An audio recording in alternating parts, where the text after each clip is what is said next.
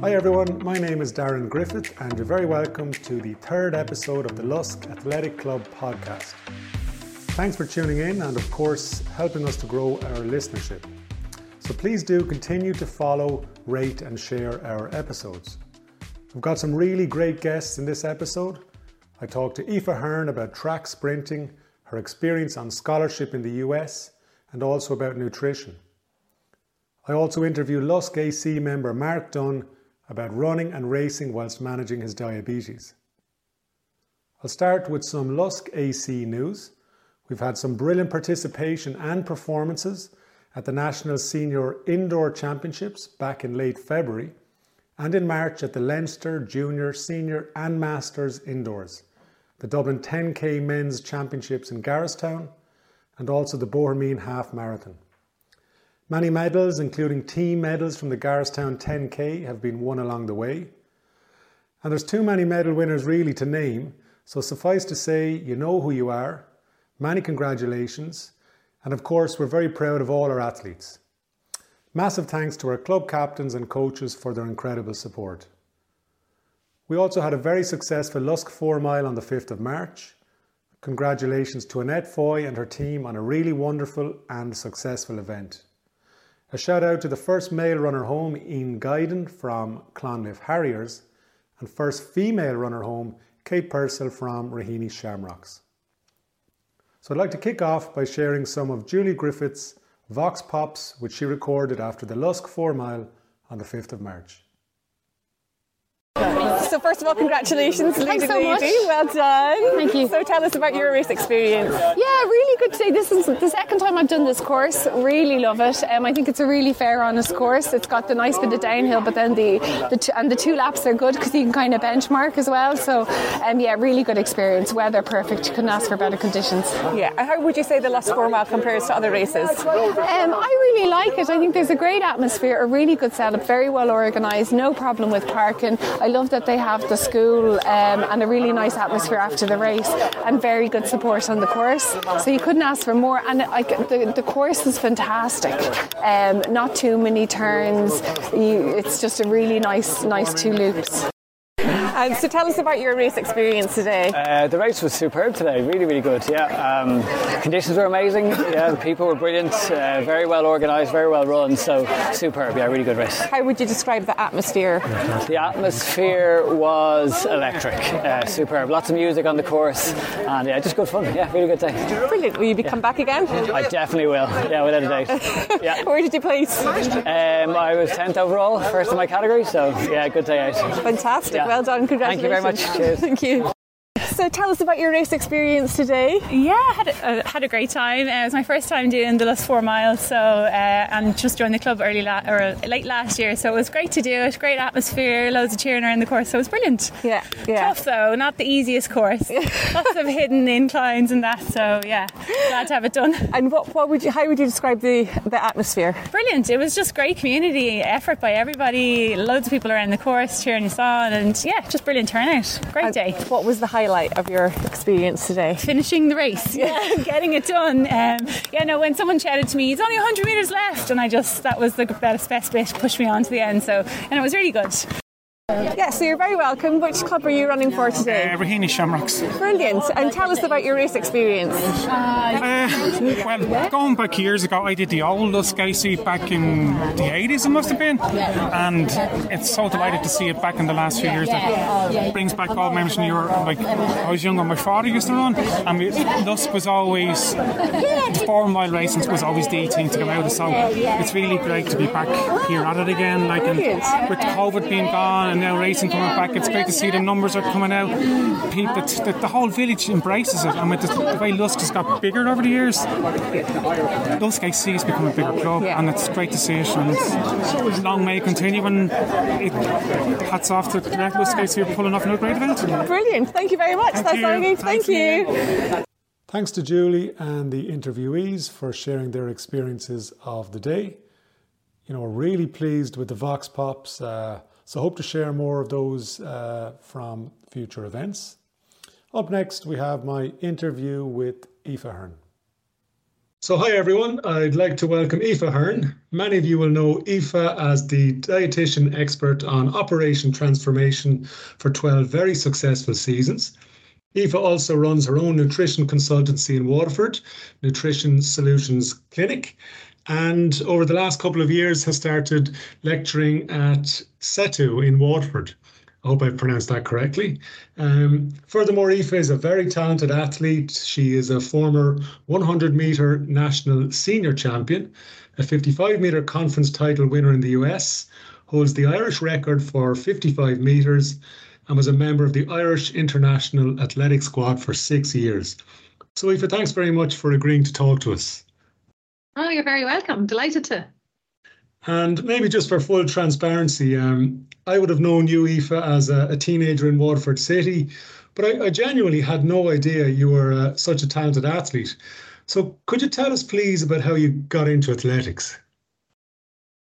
Yeah, um, how do, I suppose my dad was a sprinter as well, so I, I guess maybe that's where some of my interest came.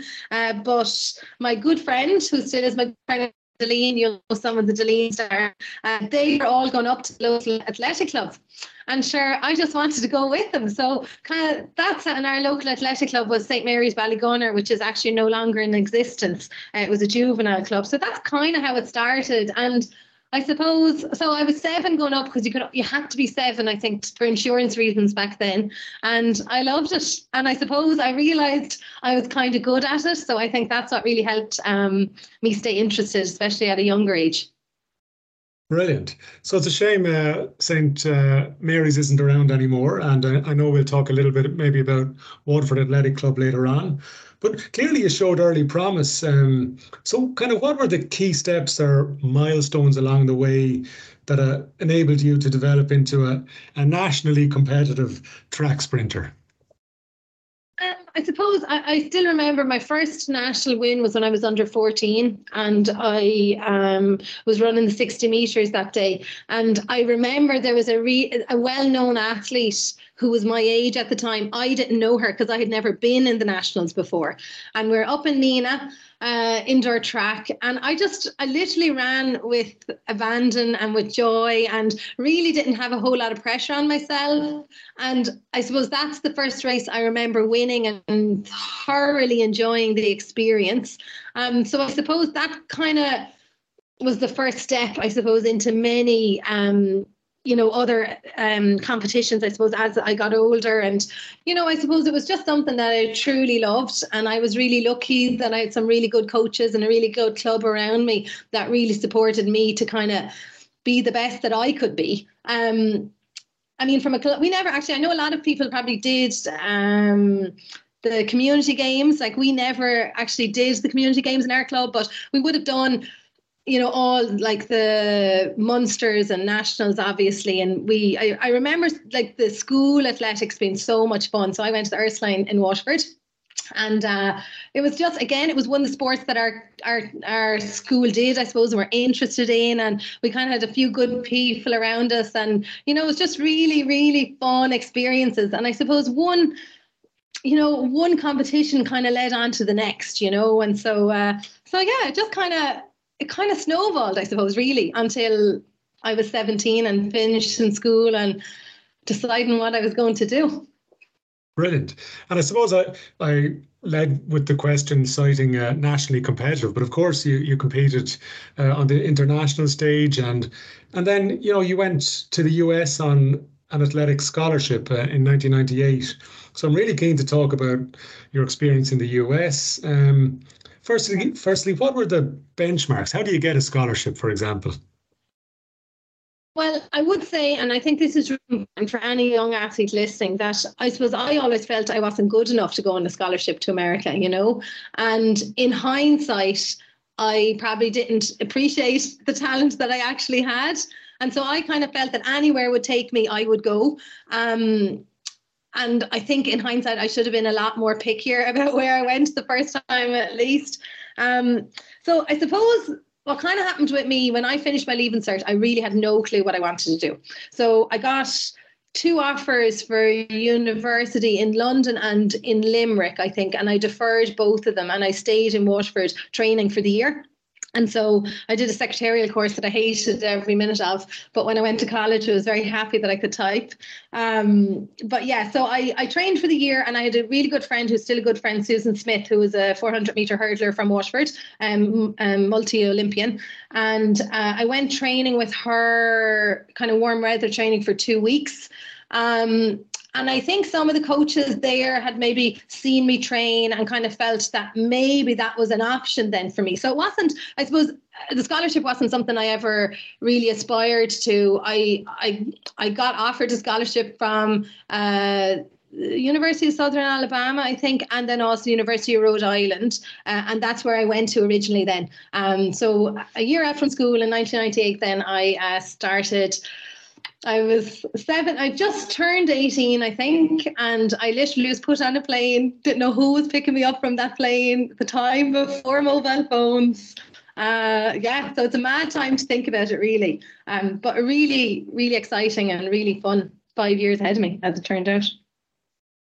That's really great. Um, I'm trying to stop saying uh, fantastic all the time. It's one of those words that I keep saying uh, on, on the podcast. But um, so, I mean, it seems to me, just looking at the timelines, um, you, you, know, you set your records, for example, the current national indoor record of 7.09 seconds for 55 meter indoors in your early 20s in the US. So, could you tell us maybe yeah. about living and training in the US? Was it a completely different experience? Uh, to what you were used to, or was there similar training regimes and so on? Yeah, and I think that I suppose when I went to Rhode Island initially, it probably wasn't really a sprinting university. Um, maybe in hindsight, I feel I was a little poorly advised, but again, I didn't think I was good enough, you know. So I was happy to be going and to have this opportunity.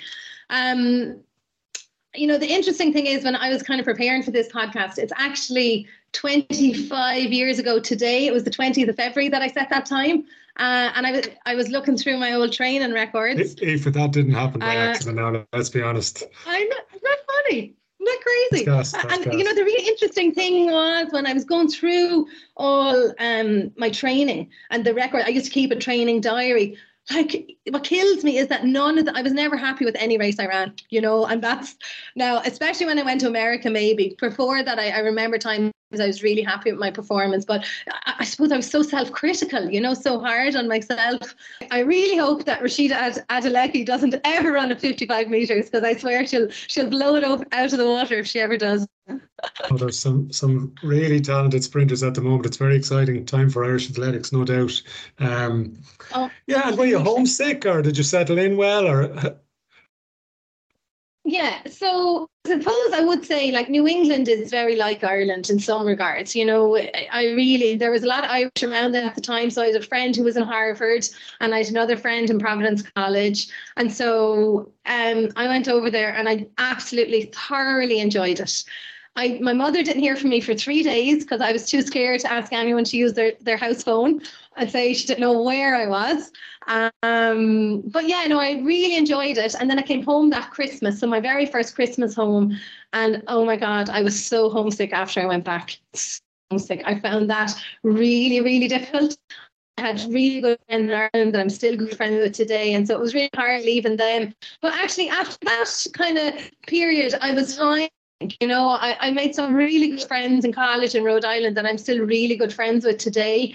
I really enjoyed it. I loved, like, I mean, all of our college was based around training pretty much, you know. So we had classes till around lunchtime, and then we would go training from three o'clock till six o'clock. Um, and then we'd all go and eat together. So it was like this one big family. And I'm an only child. And I think I just loved that feeling of being part of this big family that everyone was working towards kind of a similar goal, I suppose. Brilliant. That's that's really brilliant that you know you settled in and as you said made friends for life and sounds like a fantastic experience. Um, I suppose just yeah. maybe to get to get your thoughts on uh, like do you think Irish athletes can can now in the current environment achieve their full potential training solely in Ireland, for example? Do people need to go abroad anymore?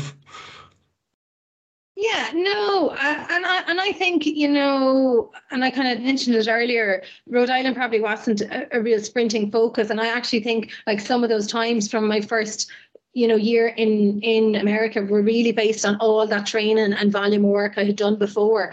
Um, so you know I absolutely think people can perform at their best based in Ireland. Obviously, there might be periods of warm weather training that are required, but um, you know, I, I don't think you need to go to America to be to be an amazing athlete. But you know, after my second year in Rhode Island, I actually transferred to the University of Tennessee because I really wasn't happy with how my training was going. Um, and and at that stage, I suppose I was re- I was trying to kind of get back to where I had been before I left Ireland.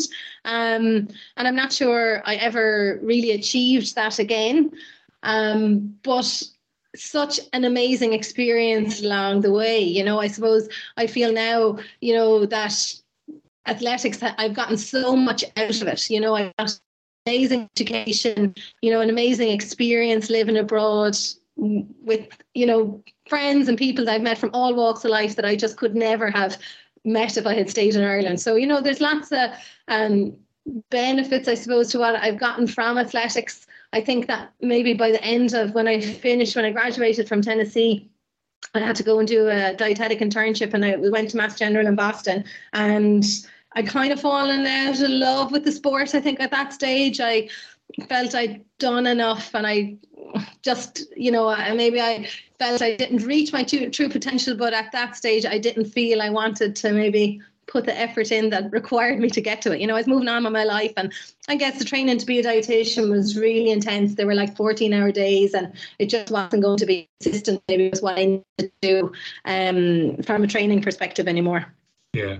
And I mean, you've had a fantastic career um, subsequent to to your your track um, your track experiences. Um, so look at, at AC, you know, we've lots of really promising young sprinters, and it's fantastic to see them training and compete. And we asked one of our juvenile track sprinters, uh, Ross Moore, to submit some questions. Um, if you're up for it, just to get your your yeah, your, your, thoughts, it'd be brilliant. Um, so, what do you think the balance should be between running and gym work?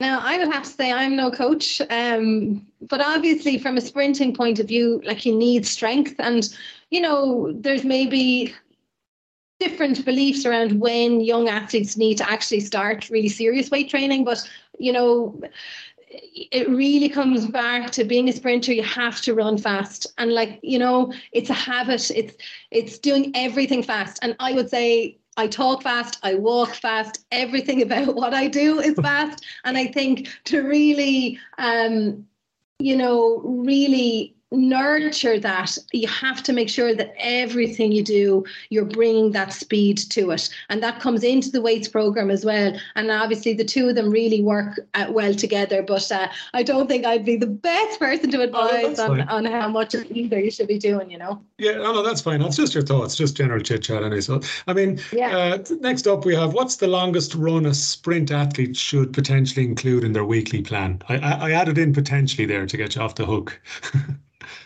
Well, we want, I'm we want a very lazy sprinter. okay. I'd say the longest I ever, I'd say the longest I ever did in training was maybe 200 meters. I, like I was a pure sprinter. Uh, I hated even running the 200 when I had to in competition. Uh, so I was delighted in America when it was 55 meters. Uh, but no, I, you know, again, obviously depending on your sprint event if you're running a 200 or 400 you're going to need that sprint endurance right? But again i think it really comes back to you know practicing your technique and you know really making sure that every drill even every time you walk up the stairs you know that you have that you know that your foot is angled the right way as if you're on a track. So again i think to be a sprinter it needs to be part almost of everything you do, you know, and really mindful of, you know, all of those things that are really going to uh, help you enhance what you do, you know. Yeah. Okay. Any advice for improving block technique? Practice, practice, practice. it is all about practice, isn't it? And really, you know, even I would say, what is, I remember Linford Christie's coach back in the day saying you have to go on the V of bang, you know, you're really, it is practicing, I suppose, all of those things that really help with reaction. And actually, nutrition kind of plays a role in that as well, you know, that being well fueled really allows your brain to be to work at its best. And so again with with uh, with practice and your block, technique it is again practice. And i would say you know there are lots of recommendations on how it should be but it needs to be comfortable for you you know? So eh, sometimes i think a lot of times you need to really trust yourself and just because you don't have the perfect technique or any of these things if that's what works for you and you're getting the best out of it well then sometimes maybe you don't need to change you know what's working you know Okay, it sounds good. That's great advice. Um, and then I like this question. Um, any tips for athletes that play other sports and how to manage that? I think you were a keen hockey player, if I remember right. I did. I loved hockey in secondary school. Um, and actually, I gave it up for a year when I was running. But what I realized was that I really missed it. And so in when I was in sixth year, I did play hockey, I think, as well. And I did, I ran and I was trying to do my leaving cert. So it really is all about time management. And I would say now it is probably important that the coaches are talking to each other or that there's some kind of communication because obviously it is really easy for young athletes to be overtrained and so it is making sure that things aren't being duplicated and that rest is so important part of training um, rest and sleep is training as far as i'm concerned and so again it's how you fit that piece in I, I, you know i think i think it can be really good to be doing other sports it brings another level of fitness but it all has to be part of the big plan, I suppose, you know? Yeah, yeah. Um, any other words of advice you would offer young track sprinters? Believe in yourself, I would say, so important. You know, I think we often, and I, I reflect on um, my track career now, and I feel I didn't maybe I didn't think I was as good as I was when I look back on it now, you know. And so it's really important to, I suppose, you know celebrate those wins and to really uh, never underestimate yourself so and it is all about enjoying yourself so really have fun be in the moment and train your ass off that's good. Sounds good. Okay, brilliant. Um, so I know you're still active in, in athletics, uh, perhaps through your, your, your family and so on. But it would be great if you could tell us a little bit about Waterford AC and maybe your role at the club. Yeah, so I've kind of only started going back into the club in the last few years as my kids now are um, getting involved and so we run a little athletics that's kind of for under seven, so kind of five to seven, I guess, and just getting kids back active and into um, into an athletic uh, family, I suppose, you know. So we meet once a week and we have kind of our older children then who meet on the track. Little athletics tends to be a lot of fun, but again, it's trying to bring in some of those techniques, you know, even with high jump and um, shot putting and different things. So to try and get them some of these techniques early, I guess, you know. Um, but in, I ran in Waterford AC as I was a senior athlete, and um, it's been a very supportive club. And it's really important, I think, that we've lots of offerings for clubs and areas, isn't it? You know, we see clubs kind of getting bigger, but it, you know, it's really important to have, I think, multiple clubs uh, available in different towns and cities, and really supporting athletes, you know, to do to reach their potential. You know. Yeah, that's great. And you know, actually, I had a good look at the uh, club website. It's a, it's an excellent website, by the way. Uh, I wanted to say that. Um, yeah. And, uh, and, lots of really good athletes that have come through that club. You know, so uh, Waterford has some really good athletics uh, history, I suppose, and so it's important to keep that going. You know, I had a misspent teenage youth. If, if only I could go back 30 years and give it a go, I'd, I'd, I'd love to. I'd love to. But um, so maybe moving on to nutrition. Um, I mean, you've worked with some fantastic sports teams and organisations, including Athletics Ireland, Kerry senior football team, and the Tipperary senior hurling team, including in 2017 when they won the, the All Ireland. Um, there was clearly no jobs going in Waterford at the time with the Waterford hurlers, but uh, but I mean that's Tipperary asked me. they got in there first. They were fast. They were fast. Um, and actually, they so I worked with them from 2009 to 2018. They won the All Ireland in 2010 and 2016. And they were at the All Ireland final, I think, five times in those nine years, five or six oh, times. So, yeah. God. So it was a really successful uh, team. Yeah. Well, I remember what, watching the uh, the victory speech and, and your name being called out. Um, so that was fantastic. Yeah. Um, so I suppose, uh, firstly, kind of how important is nutrition to the to the performance of you know your typical AC member, the like of the likes of myself and my friends. We train you know, twice a week. We probably run three or four times a week. Um, you know, do our do our kind of club runs and our club competitions. Um, how important is is it to your average club member? Yeah, I, you know, I think it is huge importance, and I think often within sports nutrition we only think of nutrition in terms of performance, but you know, nutrition's real function, I suppose, from my point of view, a lot of times is in enhancing and maintaining a strong immune system. So people are not getting sick and putting them out of training and also preventing injury, you know. So again, you know, how well we eat helps prevent overuse injuries, but also keeps us feeling well, have enough energy to do the best that we can do. So from a performance point of view. So, you know, it, I suppose it has a lot of value. And I think, again, when we think of an average athlete who just wants to enjoy a sport, but also maybe, you know, get on and do as good as they can do, nutrition definitely has a role in allowing that athlete to have enough energy but also i think when we look at kind of recovery nutrition you know plays a really important role uh, around immune system and and performing good the next time you train so yeah huge value Brilliant, brilliant. Um, so then, as a follow-on, what would be your top three sports nutrition tips, please? Well, recovery, recovery, recovery, and I, and I, I, you know, I think that that time after training, people really undervalue, and it is a real time that we're trying to put back in the nutrition that was used to do your sport. So again, often people ignore that time and just warm down and maybe get home and event and have shower and eventually eat. But it is trying to eat sooner after that exercise. Again it has an immune function but also it helps to prevent overuse injuries helps to um, refuel the energy that was used. So again recovery is so important. Rest is so important and i see it a lot. Athletes training every day of the week and not actually having any rest. So again that rest piece is really important to really allow you get the most out of your training as long as you're well nourished for that training. So, I mean, I, I think if I, I, think of the three, three top tips, I would say eating regularly, making sure there's not long gaps between your eating, um, making sure there's enough, you know, of all the macronutrients. But I suppose particularly when we think of the lead up to exercise, enough carbohydrate particularly and then in that recovery phase making sure you're getting adequate recovery. So all of those things really allow an athlete to perform at their best and adapt to the training that they're doing. Yeah. Okay brilliant. Um, i've changed fantastic to brilliant now today so it's brilliant. Okay uh, so um, I suppose out of interest, then, how would the diet of an inter-county hurler compared to a hundred meter sprinter? Just to throw a weird one in there for you.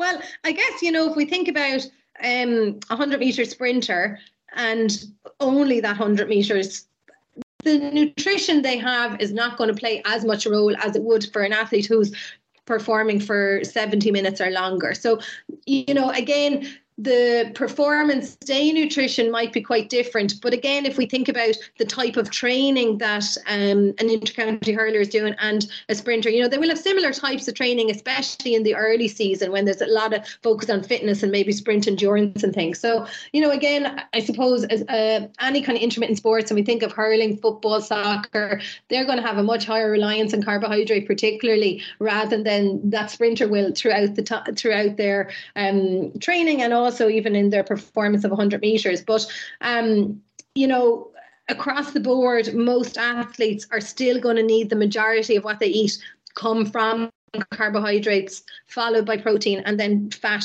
being the the um, um, the least amount what we need in, in an entire day.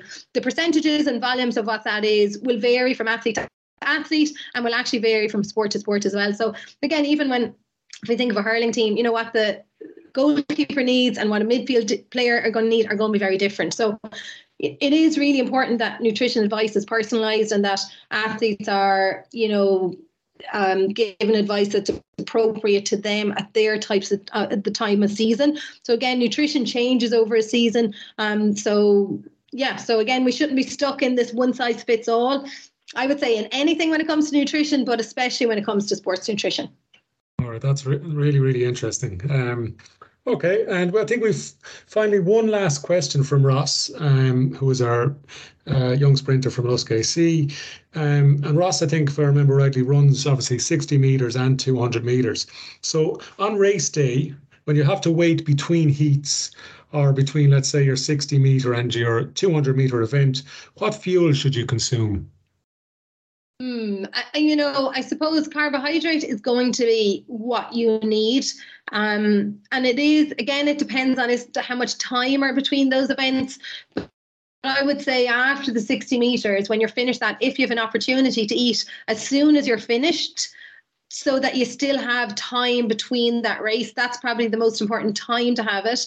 And again, what I would say is don't feel like you have to have an actual meal. Often we will find in these things that you're kind of snacking throughout the day, right? So again, we're thinking of in the recovery phase in general, we're actually thinking of high sugar and protein combined. And so that's why we see a lot of products like flavored milk marketed, right? So again, I would say it will depend on um, after 60 meters, it will depend on how much time he has until the 200.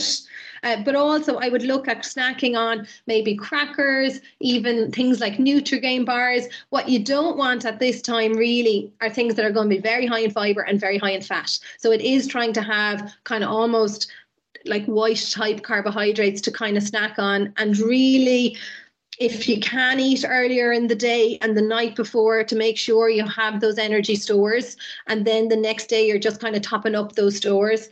I would say also avoid drinking too much. It can be really easy to sip on drinks if you're nervous and again, too much fluid and holding on to too much water is not necessarily going to make a sprinter any faster. So again, it's been mindful, I guess, of um, how much is coming in, and and this again comes back to practice. You know, it is practicing even if you're doing um, uh, time trials and things in training, you know, have similar time gaps between um, these kind of things and, you know, practice what kind of foods work for you on the day. You don't want to eat too much. You don't want to drink too much because it's all going to just be stuck in your stomach and that's not going to feel good for anyone. Um, but you still will need to refuel with something. So think about crackers, think about bars that are lower in fiber, and um, things like that should help. That's really super advice. So thanks, thank you so much for that. Um, I suppose, Aoife, um, that was our last question. So, finally, I'd really like to thank you for joining us. Uh, we really appreciate it. Uh, it's been a fascinating conversation and I've really enjoyed it. So, I suppose I want to wish you the very best of luck with your coaching uh, and um, your lecturing and your uh, consultancy, and uh, hope to see you maybe at some track event in the future. Yeah, that would be great. I I uh, I had uh, Joe Goff, Joe Goff, one of our masters athletes in Waterford, in talking to my students last week, and he's piqued my interest for some masters events. So uh, that was part of the reason I was looking back over my old training notes. So we'll see. Watch oh, this would, space. That would be fantastic. That would be fantastic. We'll definitely uh, watch that space. So look, uh, have a great day, and uh, hope to chat to you soon. Thanks a million. Really great to chat to and catch up with Aoife Hearne. Next up, we have my interview with Mark Dunne. So I'm really delighted to be interviewing Lusk AC member Mark Dunne about running and racing whilst managing his diabetes. So Mark, thanks a million for coming to talk to us. Very welcome. Delighted to be here, Darren. Yeah, brilliant. Um, so look, we're going to kick off with our questions. Um, and first up, maybe could you tell us, please, how and when you found you found out you had diabetes?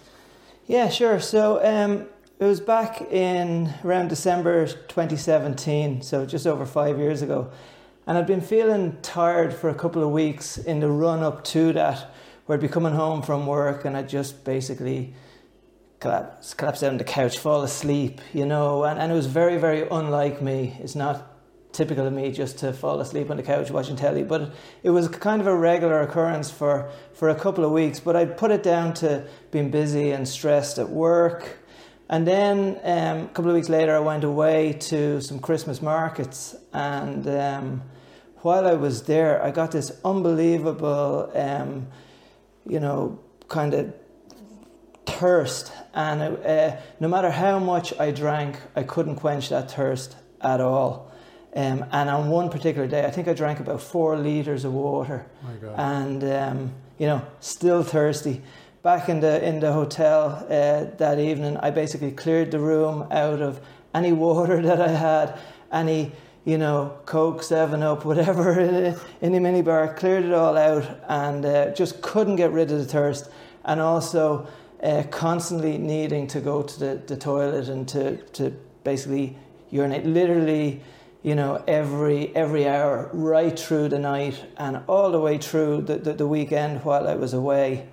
Um, and, and so, and the other thing was, I guess I, I lost some weight in the run up to. Uh, to being diagnosed as well. And all of those symptoms are all kind of the classic symptoms of, uh, of diabetes. And my partner, Karen, uh, who was with me at the time, she, she, she's a nurse, so she recognized the, the symptoms straight away.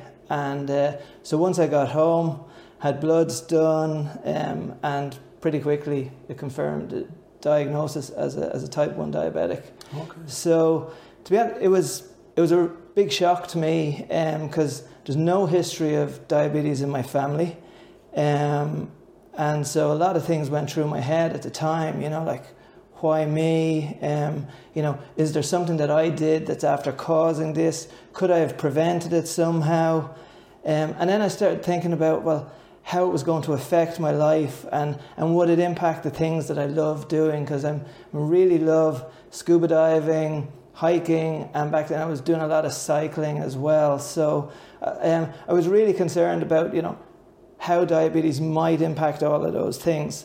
So the first thing I did was I tried to learn as much as I could about diabetes um, through the medical team that were treating me in Beaumont Hospital and also searching um, on Google. And one of the things I learned was that exercise um, really helps with controlling diabetes. So um, after Christmas, then I, I went down to the local park run in Donabate and I ran my first ever 5k and I loved it. And that's how I started running. That's fantastic. And uh, so, look, thanks for sharing that. I mean, and it's really great as well. You've, you've listed the, uh, the symptoms, so it's good that we can all take note of those. Um, and particularly that it, you know, it, uh, it, it developed in, into your in, in your forties. Um, and maybe just for our listeners, could you just um, kind of in lay terms explain what exactly diabetes is? Most people know, but just to, sure, yeah. no problem. So diabetes is a condition where the amount of sugar in your blood is is too high. And there's basically two different types of diabetes. There's type 1 and there's type 2. So I'm a type 1 diabetic, which that's the most severe of the two types of diabetes, and it accounts for I think about ten or fifteen percent of uh, of diabetics. It's a lifelong condition, and it's it can't be reversed. So with type one, your your pancreas stops producing insulin, um, which means you now need to give yourself regular injections in order to uh, to replace that insulin that your body's not producing, and the insulin is basically needed to to enable you to, I guess, pass the sugars that you get from the food you eat into the cells and the muscles to give you energy. And that's what, what's, what's really key. Then, when it comes to type 2 diabetes, um, the difference here is that you're still producing insulin, but your body becomes less sensitive towards it. So that results in high sugars as well. Um, but it's a less severe form and in a lot of cases, it can be reversed through lifestyle changes such as change to your diet, more exercise, you know, losing weight, etc. Okay, very good. Nicely said, Mark. That's that's yeah. brilliant. Um, so, I suppose you you, you realised, or you, it was confirmed you had diabetes, and um, what other ways did I suppose that di- diagnosis impact your life? Like it was clearly a shock, but what, what yeah. It, well, I, I guess it certainly was a shock. And, and at the time, I, I kind of made a promise to myself um, that I'd do everything I could to make sure that diabetes didn't stop me from achieving any goals or, or targets or anything that I wanted to do in my life. So it was, it was pretty, pretty clear about that right from, from day one. Now, there are day to day impacts that you know, I can't avoid, such as um, so every day before I eat, I have to count carbs to work out how much carbs I, am going to eat. And then I need to, based on those carbs, I need to figure out how much insulin I need to inject. And that's, a, that's something that I'll have to do for the rest of my life. every time I eat, look at how much carbs, then work out how much insulin, and off we go. Now the problem with that is it's not an exact science either. So what you what you do today could you know won't necessarily be the same as what you need to do tomorrow because it's impacted by lots of different things impacted by your stress levels um, you know whether you've uh, whether you've done exercise already today whether you're going to be doing exercise after you eat because exercise is going to drive down your sugars so you want to take less insulin to counteract that. Also it's impacted by things like if, if you have a cold or if you're sick. So, but ultimately, it's all about avoiding what we call hypos, which is low blood sugar levels, which basically cause a whole um, list of side effects from you know dizziness, confusion, you get elevated heart rates, you get shaking, um, sweating, and and then if your sugars go really really low, you can even pass out. And uh, so that's that's the hypos, but what's also really important is that you avoid high sugar levels too. So you really need to try and keep your sugars within uh, w- within a range. And the high sugars are what cause the kind of the serious long term damage. So anyone who's undiagnosed as diabetic and their sugars are really really high for a significant period of time, there's a risk that you know that you can have damage to organs. You know, you're at higher risk of stroke cardiovascular disease, nerve damage, and even blind, blindness and, and loss of limbs. So that's a huge amount to take in when you're, when you're first diagnosed and, and, and pretty scary. But all those side effects or symptoms that, that I've just described there, you know, if you manage your diabetes well, you know, you don't ever have to deal with it. My intention by taking control of my diabetes is that you know, I never have to deal with any issues with, with organs, with, uh, you know, increased risk of casket, uh, cardiovascular disease, stroke, all those things. I'm basically trying to take control of the condition to prevent all of those things. Okay, that's brilliant. I mean, you've clearly done your research, you, you, you know it inside out, and that, that definitely gives you that level of control. So that, that's really brilliant. Um, so, uh, I suppose some may feel that having diabetes could inhibit their, their lifestyle, and you've touched a bit on this, but what would you say to that? I'd say it can absolutely if you let it, but but it doesn't have to. I mean, all those complications that I just talked about, it's scary, but it's all about taking control of the condition and not allowing it to control you. And so, if you take control and you focus on managing your sugars well, you can have a perfectly normal life while minimizing the risk of all those complications that that I mentioned. And so, like for me, if we go back to shortly after I was diagnosed, then back in 2008, I wanted to prove to myself that diabetes wasn't going to hold me back or wasn't going to prevent me from from doing anything. So I decided to to give myself a bit of a challenge and uh, decided to climb Kilimanjaro with my, my partner Karen. And um, so obviously it's a pretty high mountain, you know, uh, you really need to be kind of cardio fit. So I focused on running to get me into shape for the trip and went away, had a fantastic group of people that, that I did the climb with and they included marathon runners, there was triathletes, it was a, a real mix of people. But some people, like I was looking at them going, oh, these guys are super fit, they're, they run marathons, they're, they're triathletes.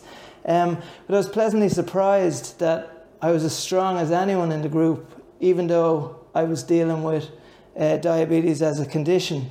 And um, even on the summit night, where we, uh, we basically we'd been hiking pretty much all day. We rested for a few hours and then, you know, we, we headed uh, for the summit around midnight with the idea that you get there just before sunrise.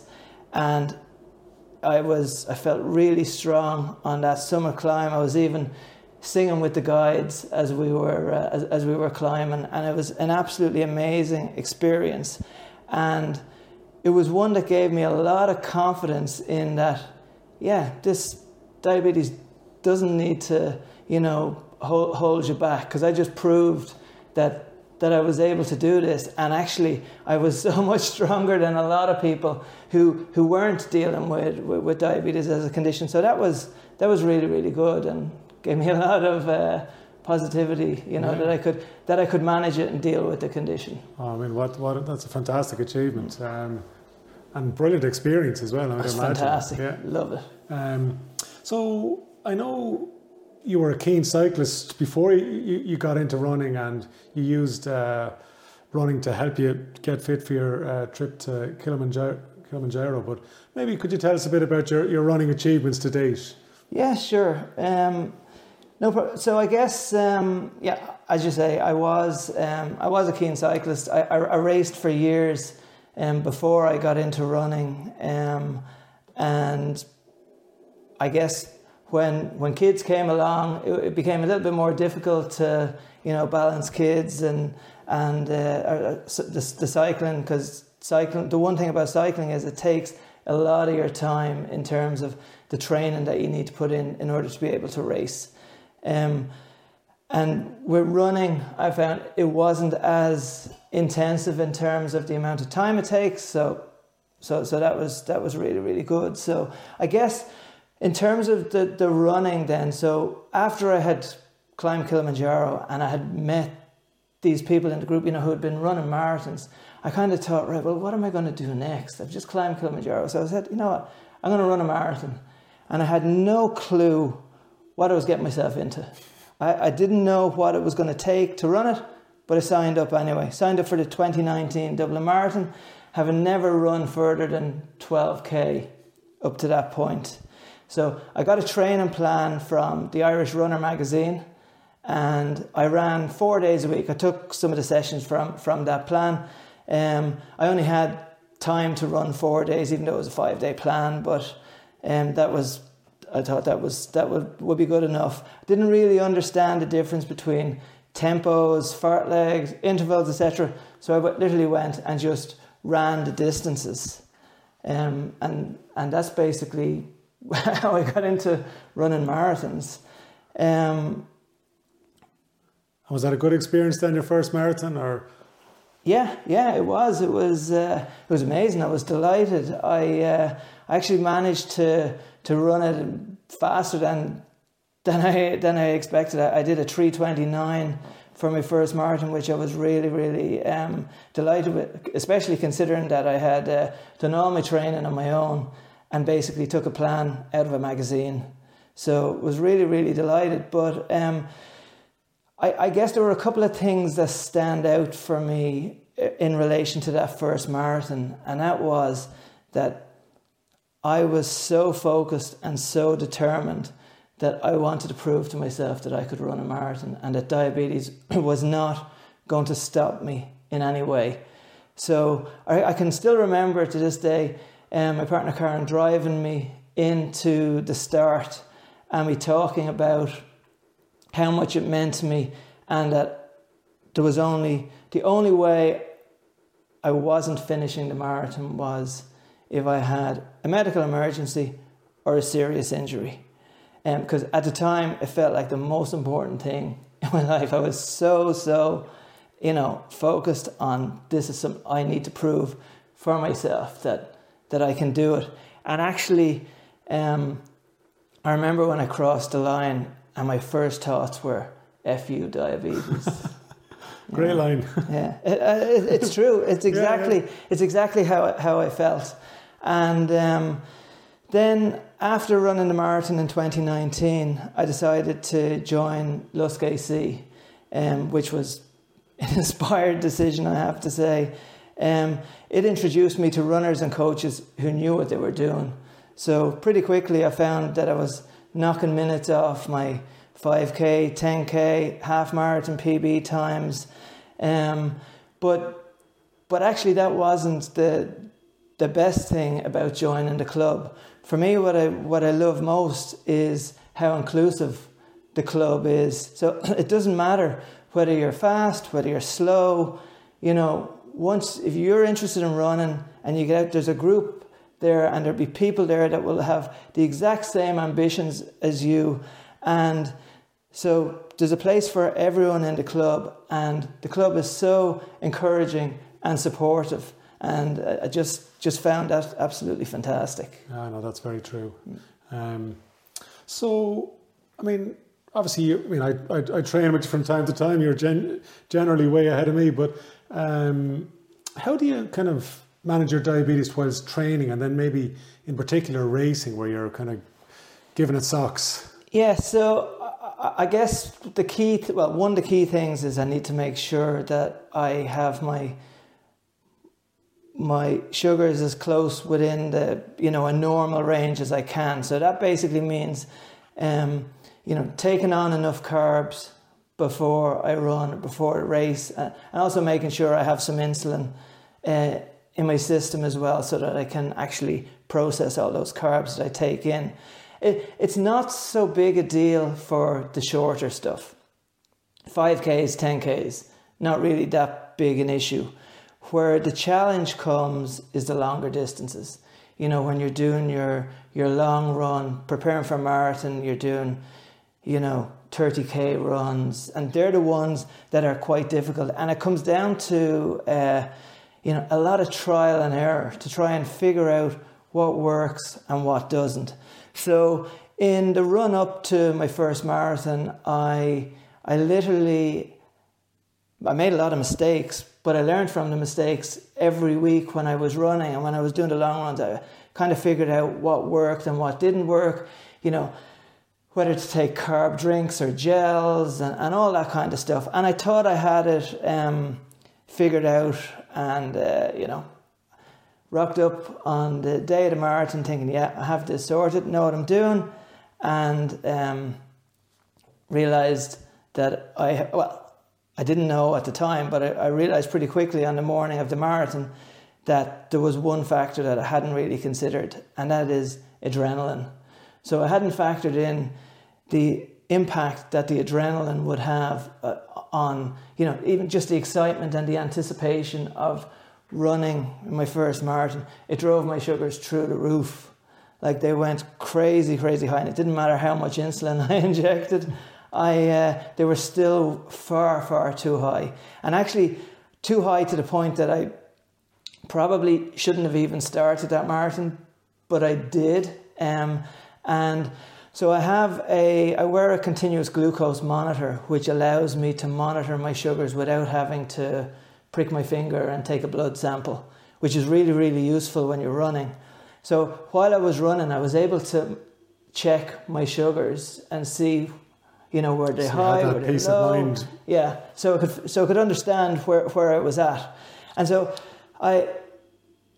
But they still weren't coming down quick enough, and I ended up injecting myself twice during the marathon as I was running, and I was very conscious actually, you know, you're running along, there's huge crowds in Dublin Marathon, you know, watching, and they're watching this guy running past with a, with a needle, sticking it in his, his side and injecting himself. And I was like, what the hell is he doing here? But, you know, it was, it was something I had to do. And, uh, but, but, you know, it worked and, and I got through the marathon and it was all, it was all positive. So I was delighted with yeah. that. Another learning curve, another experience Absolutely. For, for the future. Yeah, yeah. yeah. yeah. Um, so great. Um, and I know that you've run two sub three marathons, but your first one in Belfast, uh, um, that must have been a fantastic achievement and a great day for you and your, your family and friends. It was it was a fantastic day. It was a completely different experience to Dublin because by the time I ran Belfast, so Belfast was my second marathon, and uh,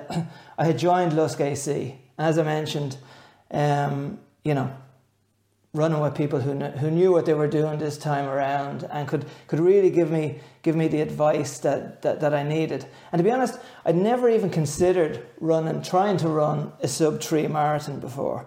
But a couple of the lads in the club suggested, you know, that I give it a go, that they felt I was capable of it. Um, so I thought about it for a while, and then I thought, you know what, there's the next crazy, uh, you know, target or to, to go for, you know, because I'm a very, uh, I guess, goal focused person. So, um, you know, when someone said, you know, I think you could run a sub three marathon, Mark, I was like, could I? And you know what? I'm to give it. I'm to give it a lash. So, so the club gave me a three-hour plan, uh, which I followed, and, and off I went.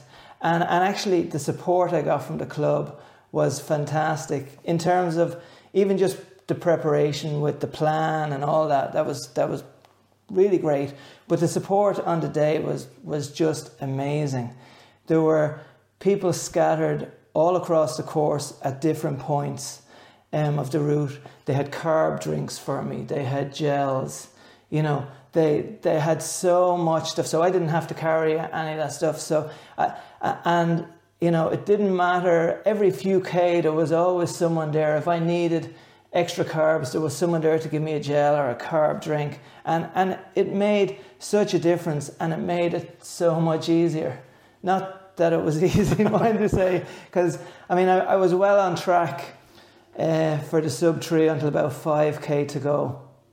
And then the wheels started to come off big time. And the last 2k, I'd say the hardest 2k I've ever run in my life. But I wanted the sub three so much that I really, really pushed myself further than I, than I think I've ever pushed myself before. Uh, uh that I thought it'd even be possible to push myself. But I did. And uh, I, I don't ever want to push myself as hard as that again. But I can still remember um, the goosebumps coming around that final corner on the last 200 metres. And I saw the clock saying 2.59 and it was counting, it was still going. And the crowds were screaming because they could see the clock as well. And they were absolutely roaring for me and any other runners around me to, you know, to get in under, under the three hours. So I made it across the line with, with 12 seconds to spare. So, uh, but those 12 seconds, you know, meant the world. That is a me, brilliant, you know? brilliant story. Getting goosebumps myself here, Mark.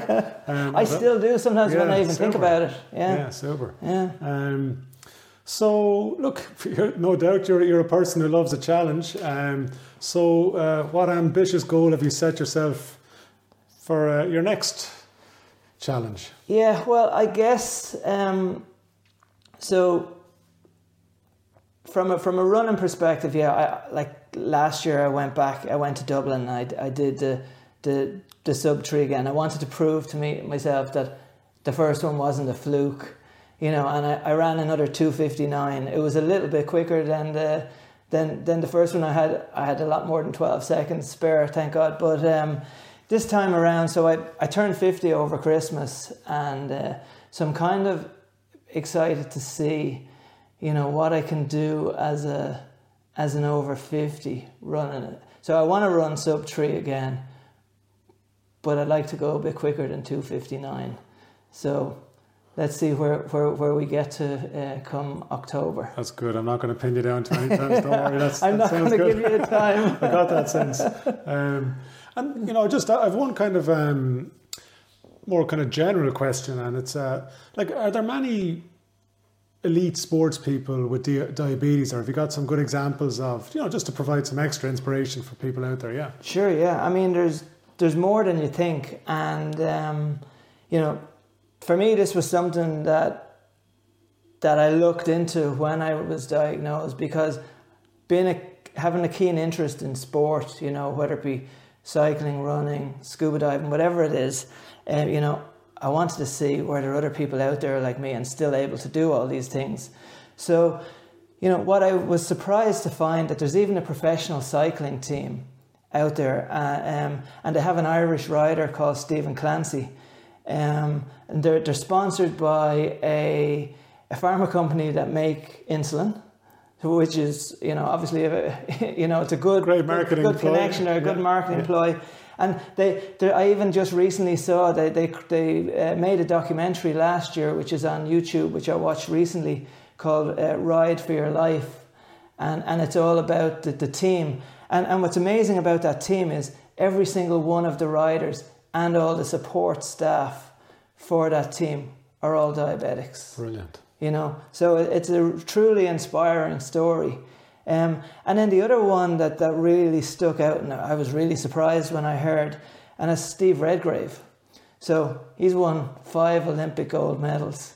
Now he got diagnosed. I think it was it was either after medal number three or four. I can't remember. But even after getting diagnosed, he came back and won more gold medals in the Olympics. So he kind of you know, that was inspiration for me that, you know, there's people out there that, you know, they can do whatever they, you know, Excelling they, they set their goal. Yeah, Yeah. absolutely.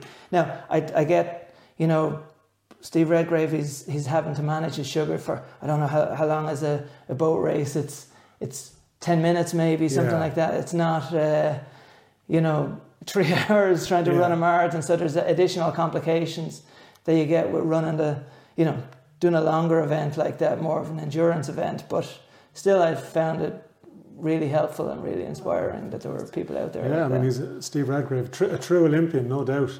Um, I suppose maybe just uh, before we finish, is there any kind of final words of advice for uh, someone that maybe just finds out they have diabetes in terms of maybe meeting their sporting goals or So, well, in terms in terms of sporting goals, I'd say you know if you know any other diabetics, or even if you're in a club and um, you know even talk to the likes of the the chairperson or some of the some of the coaches in the club, that they might actually know if there are other people in the club that with di- di- are, that are diabetics, and um, you know get to talk to them, understand about the experiences that they've had. Maybe they've you know had some similar goals or um, that they've already achieved some of the things that you're trying to achieve, and you can get advice from them.